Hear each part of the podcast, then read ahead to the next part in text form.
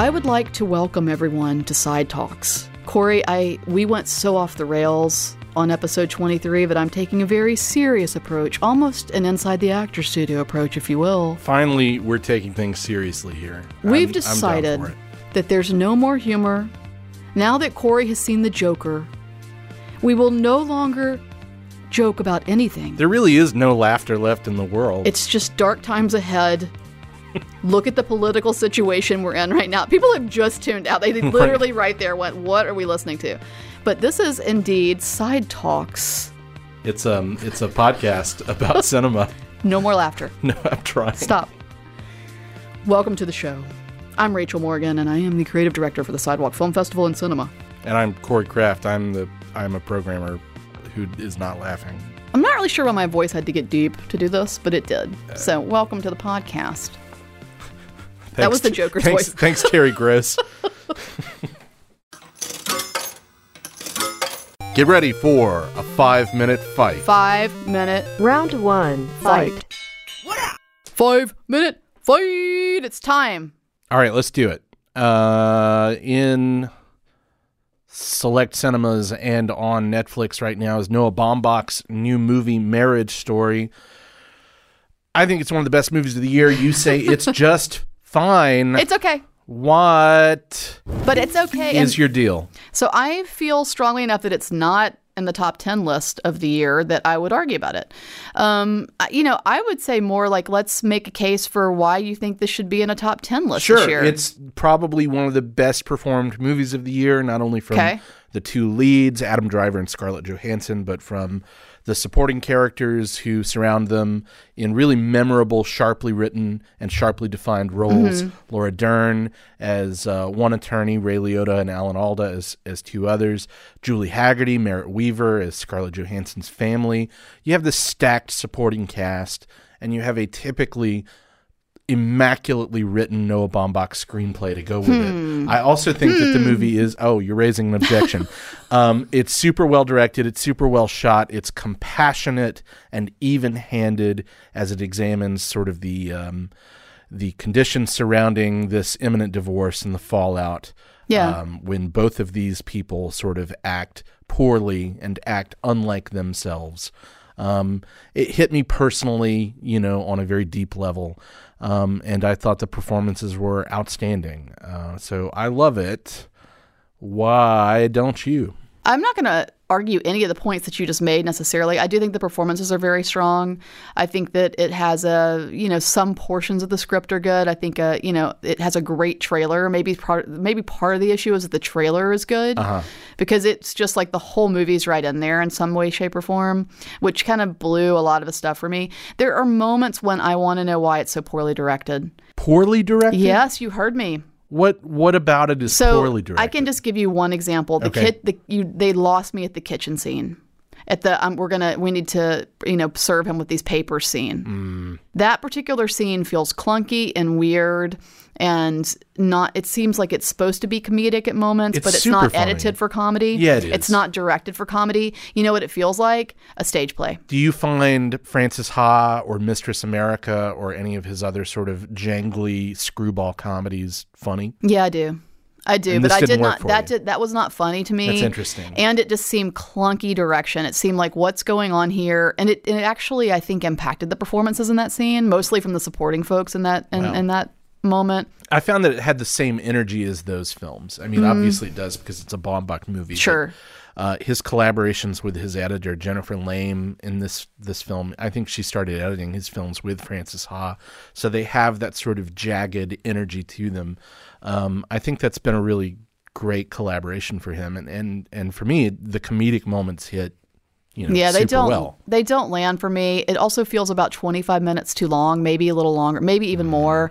The sort of New York versus LA thing is, you know, kind of gets on my nerves. I, But at a the certain square point, it's like footage in, in L.A. I mean, that's what I, it, yes that joke that joke is said seven times in the film which i get is maybe part of the deal is like it's supposed to be the repetition in it but I, at a certain point when when we're over the two hour mark i don't need to hear that joke again Mm-hmm. um, i found it to be a little bit irritating i found her to be really unlikable at certain moments and maybe that's the point, but at the same time, Adam Driver isn't doesn't have that sort of same feeling, and it feels very like his character doesn't, and it feels very lean towards him. I disagree with that. I think he's a huge asshole.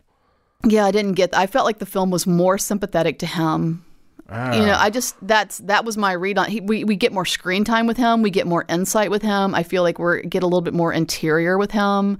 Um, she seems cold and sexless and and Wow. distant, and I I'm not really I don't I'm not really understanding her. I mean, the whole moment when Laura Dern's character kind of says, "We're going to tell your story." No, actually, you're not. We're just going to hear the dude's story, and it's you know n- no surprise, like the pro New York side. But don't That's you think like hearing. that's kind of the point of that, that he has always assumed he understood her, but his selfishness kind of blinds him to that? Maybe, but we get that we get that in one scene. I think you know. I so- disagree. And I think the- that's layered throughout the movie. I I just I disagree with you there. I mean, Laura Dern has a great, an epic um, monologue in it's going thing. to win her an Oscar. It's wonderful. It's not that far afield from a, a lot of the roles that she's been doing lately, including you know, um, Big Little Lies or whatever it is. Like I mean, that her character is very sort of parallel to that, um, and that's fine. I mean, I can see her do that all day and night. Do not get me wrong. Me like. I, you know, that scene deserved an applause, and it's well written, and it's strange, and it's mean, and it's you know just amazing, and sort of very. Uh, apropos in this day and age, lots of things I can go on about that, but that's only a few minutes of the film. Um, Yikes. Whoa. Okay. Well, that was a very civilized argument, at least, unlike what happens in the film. what happens in, in Marriage Story. Um, Adam Driver gives probably one of the best, if not the best, performances of the year in the movie. Yeah. I'm I'm I'm happy to hand them a little statue for their performances. Plus, they're both uh, beautiful and white, so they get one anyway. but you know, it performances don't make a film necessarily. You know, there's a lot of other things that have to be lined up for a film to get onto a top ten list. Fortunately, Hey in this Sam, film, they we're were. still arguing. You want to? So, Marriage Story. Okay, I have still not seen this one, uh, but I really want to at the uh, cinema and probably will this week before it uh, leaves the theaters, which I guess it will be out before um, this airs. But, uh, okay, Corey says it's compassionate and even handed and well written, but then Rachel kind of takes that argument down by saying it's not really even handed. It's more sort of pro Adam Driver, even though it is attempting to be just 50 50 both sides. Um, I can definitely see that. Um, and I can also completely see how it has just a great trailer, which can take away from the film itself. Uh, if you've seen the trailer, you've seen the film, which is a common problem. It reminds me of uh, the movie Hearts Beat Loud. Um, and this script seems kind of written to be deep and profound to like angsty middle schoolers who have never seen plays before. Um, and I think if Wallace Shawn played Adam Driver's character, it would be just universally acclaimed. And so I'm gonna say for this one, it's a tie. Uh, just like a divorce, nobody wins. Oh, so true, so true. You said a lot of mean things about that movie that you gave me a tie on. It's fine. just like a divorce. Right. Isn't that, didn't you learn from the film? We can say horrible, mean things to each other and still love each other and figure out the road forward, which is what we're going to do now. I learned that from my childhood, Rachel. So did I, which is why this film didn't affect me. and now, a look at what we're watching this week. Hey, Corey, what are you watching? So, I recently got a really nice uh, 4K television set and a 4K You've mentioned that a few times. UHD uh, Blu-ray player. I'm very excited for both. They are great. I just picked up um, a a new disc, new as the type time of this recording, that I think might be the reference disc for this setup, and it is Stanley Kubrick's The Shining Nice. one of my favorite movies. I will, you know, not to sort of give a preview of something to come. I would say my favorite Stanley Kubrick movie because I'm basic. Uh, a movie that I have seen dozens and dozens of times. It has never looked or sounded as good as it does on this 4K UHD Blu-ray.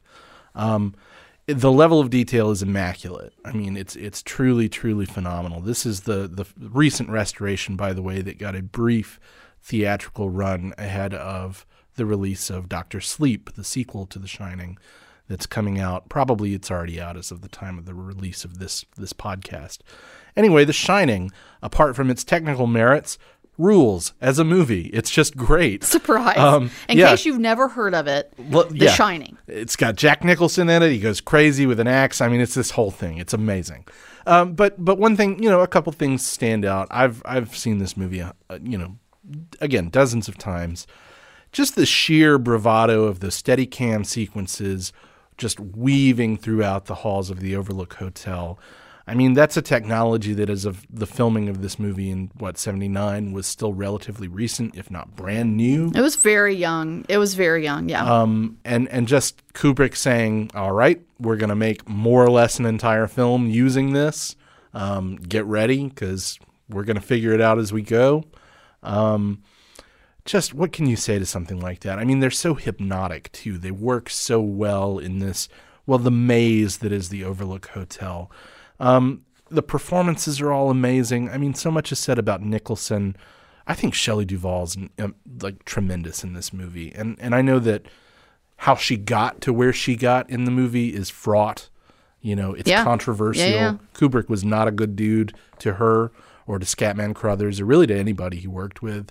Um, so exacting were his methods, and so you know, you know, dreadful, I guess you could say, were his methods. But I mean, the the film is just immaculate. I mean, every piece of it works in harmony with every other piece. I just I love it so much that um, you know, I, I just seeing it anew this time feels like watching it for the first time. And on this UHD presentation, it feels like a movie that was made yesterday. It's just phenomenal. That's cool. And this um, this Blu-ray that you've got your hands on is the reason why they have not been releasing it uh, theatrically Well- this Halloween season. If and when they do release it again, maybe next year, showing that on the big screen, man, what Yeah. a treat that would be. Yeah. Well, um, I, I can tell you what I'm watching, um, which is this is so not extremely untimely of me to say this. Um, maybe not as much as you talking about The Shining, Right. but um, but uh, I watched The Big Sick. I don't know why. Yeah. I was just sort of like, oh, I didn't see that, and maybe I should see that. And I, you know, I don't, I don't know that I needed to, but it was fine. I appreciate that, you know, sort of um, some representation in the film clearly by the writer director, and you know that, um, and the sort of fact that this is a, based on a real story kind of thing that um, I think is important and, and, and very relevant. And so I, I like that. But at the same time, I'm just like this felt just sort of a little dull. Um, it's fine. It was fine.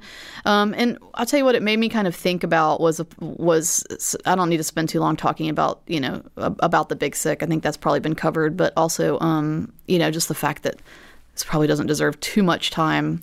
Um, and I mean I think it got some things right. Don't get me wrong. Um, but uh, it reminded me of watching the film Beautiful Boy on a plane um, and thinking I understand why Be- why Big Sick got made, but I remember thinking, why am I why am I watching this film, Beautiful Boy? Why is this film made? Um, and have you seen it? Yeah, I've seen them both. Um, what'd you think?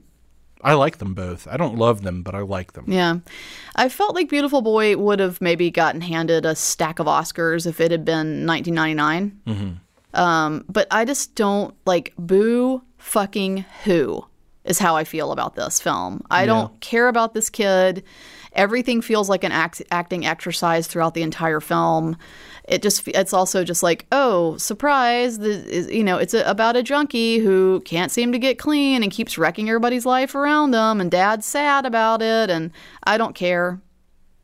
Anyway, maybe you don't care to hear me say I don't care, but that's that's what I've been watching. Yeah. Um those those movies have their issues. I think they're they're largely successful at what they're trying to do. Whether or not what they're trying to do is worth trying to do is is sort of up to you, I guess.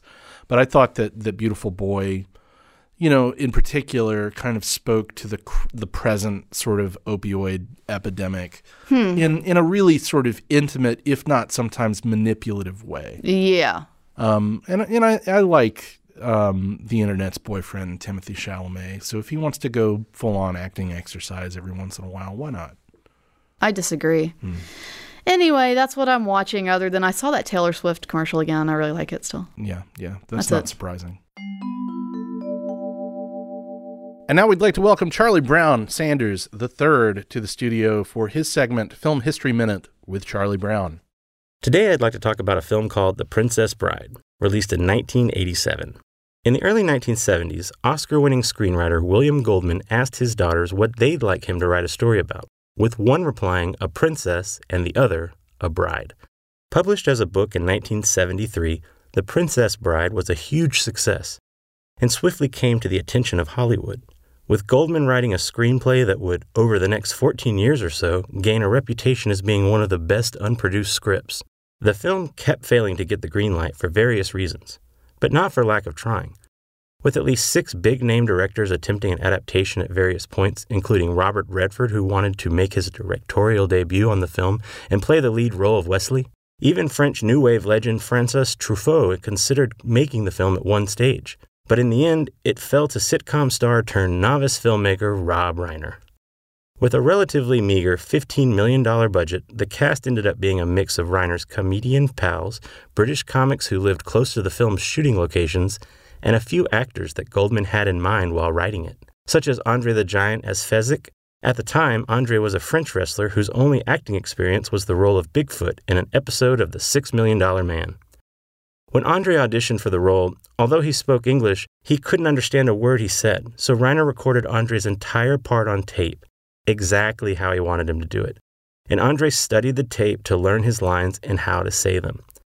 Wallace Shawn, who played Vizzini, was really nervous on set since he knew that Danny DeVito had been the first choice for the role. In real life, as his character says, he is a man of dizzying intellect. In fact, while filming The Princess Bride, Shawn was also giving guest lectures at Oxford on American literature. The role of Buttercup, called the most beautiful woman in the world, went to Robin Wright, who was cast only a week before production began after Reiner had auditioned half of Hollywood. At the time, Wright was on the daytime soap opera Santa Barbara. The show allowed her to do the role in exchange for extending her contract an extra year. Cary Elwes and Mandy Patinkin rehearsed for six months for their big sword fighting scene. When they proudly showed the sequence to Reiner, he replied, Oh, that's it? So they ended up redoing the whole fight scene and came up with the idea of using mirrors to demonstrate how their characters could sword fight with both hands. During his sword fighting scenes, Christopher Guest says he was so into his part, he was unconsciously making the sound of the swords hitting each other, even though Reiner kept reminding him that real sound effects would be used. In another scene, Guest was supposed to hit Elwes really hard, but his reluctance to do it was obvious on screen. So Elwes told Guest to just go for it and ended up in the emergency room, which is the take they used in the film. On its release, the film made $30 million, which wasn't considered a disaster, but not really a box office success. Since then, however, The Princess Bride has become a cult classic and is among the most highly quotable movies. Almost everyone in the cast has become accustomed to having their lines shouted at them in the street, especially Wallace Shawn, who says at least once a day someone comes up to him to say, Inconceivable! And now, fast film terms. So say it really fast. Fast film terms. You got it. You got it. Nailed it. Nailed it. Um, and so here's our fast film term today, and that is a pickup. Do you know what a pickup is? Yeah, it's an additional shot, right? Like an like an insert shot often. It doesn't even have to be an, an insert shot, but yeah, you're right. It's it's additional footage. It's sort of like, oh, we've shot everything, we've wrapped shooting, and now we've got to unfortunately go and get some other stuff, Gotcha. or maybe not unfortunately, because I think people know that occasionally this does happen. But it is important to remember that you know a pickup shot is not a reshoot. Sure. Um, a reshoot is something different, and that's usually a little bit of a red flag. That's something you know, not that not that that doesn't happen from time to time, but it can be if you're having to do a lot of reshooting, something has gone wrong, and certainly all of it costs money. Yeah. So yeah, pickup is just additional footage that you're going to shoot after you've wrapped. Gotcha. What's this shit? It's that time. You It's just that jumped time. right into it. I jumped right into it because I don't want to. You know, I want to keep you on your toes. Want to keep you awake, and that little singing bit will get you every time. I mean, I'm awake. Okay. Let's hear it. So, boy, oh boy, I don't know if you're going to get this one. Okay. I really don't. And I don't have a lot to give you because I found this to be boring and I had to get the heck up out of the cardio cinema. Um, and so here it is Bernie Mac. Okay. I like him. R.I.P. Yeah. Yeah. R.I.P. Yeah. Um, lost him at a young age. I did a little quick little Wikipedia search and didn't realize he passed away at 51, Mm-hmm. very young. So R.I.P. We miss you, Bernie Mac. Um, but he is playing baseball. Oh, I know. And oh wow, That's all I had to say. He's in the dugout. Yeah. I was going to tell you their uniforms were like a white. I mean, he made a baseball movie. This is the baseball movie. This is the baseball movie. What It- is it's it? called Mr. 3000. oh my god. I, have never seen it. I just, it, it was one of those DVD covers that I saw all the time when I was at work at Hollywood Video. Right. Okay. Well, there so you go. So it came out like 2004, 2005. And, and the pitch was, what if Bernie Mac played baseball? That's the pitch. I mean, yeah, he's like a he's like a retired baseball player who comes back to like get some more hits or something. It was, you know, a 2000 late sort of Mark McGwire, Sammy Sosa take or something with Bernie Mac. yeah. Um, so I presume it's not good. You seem I don't know. I saw five minutes. It was a bunch of dudes in a locker room. Um, I was listening to Eastbound and Down on my headphones, which made it kind of fun. But you know, other than that, no. And Yeah. there was some dialogue. There was some product placement. Those are the clues. I literally Sure. have clues for you. Like they talked to each other, and there was a Mountain Dew ad in the background. so I'm really glad that you got it based on Bernie Mac and baseball. I mean, because that's all I was. There's only you. like one option. So All right. Well, I wouldn't have gotten it. I didn't get it. So glad that you did.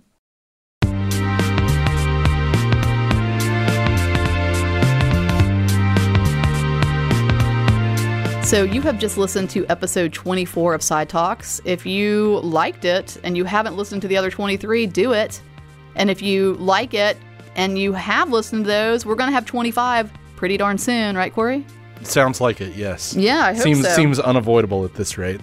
And we are your own personal um, Richie and the Fonz. Did you get that reference? I that's did. like a, you know, I mean, I'm not that young. I mean, I don't. That's that's sort of before my time even. But anyway, I am I saying it right? Richie, it's Richie, right? Yeah. Okay. Well, That's- Richie that's- and the Fonz. Guess Ron who's Howard, the right? Fonz? Guess who's the Fonz? Oh, Jesus. um, no, TV Land was a thing. Oh, know, that's right. so that's that- right. That's so. I, my other option here was to say we're Patty and Cathy. that I don't know. Well, Patty Duke.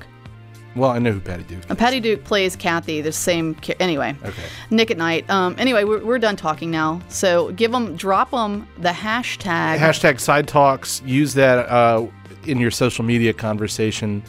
Uh, we're on social media, by the way, on Facebook, on Twitter, on Instagram. You can find us at Sidewalk Film. Um, so check us out there and, and give us a rating and review on um, Apple Podcasts or wherever you get this thing. Uh, we sure would appreciate it. And thanks so much to Boutwell Studios and to Splash 96. Man, all those folks rule. Yeah, they're So- they're doing the most. We- for, we appreciate for this it. horror show here. Man, I know. And they're going to have to like go scurrying for some lightning sound effects this time around. And uh, I don't know. I mean, I don't know how they put up with us. So thank you so much. And thanks for listening. See you later. Bye. Boutwell Studios Podcast Division. Your words, our expertise.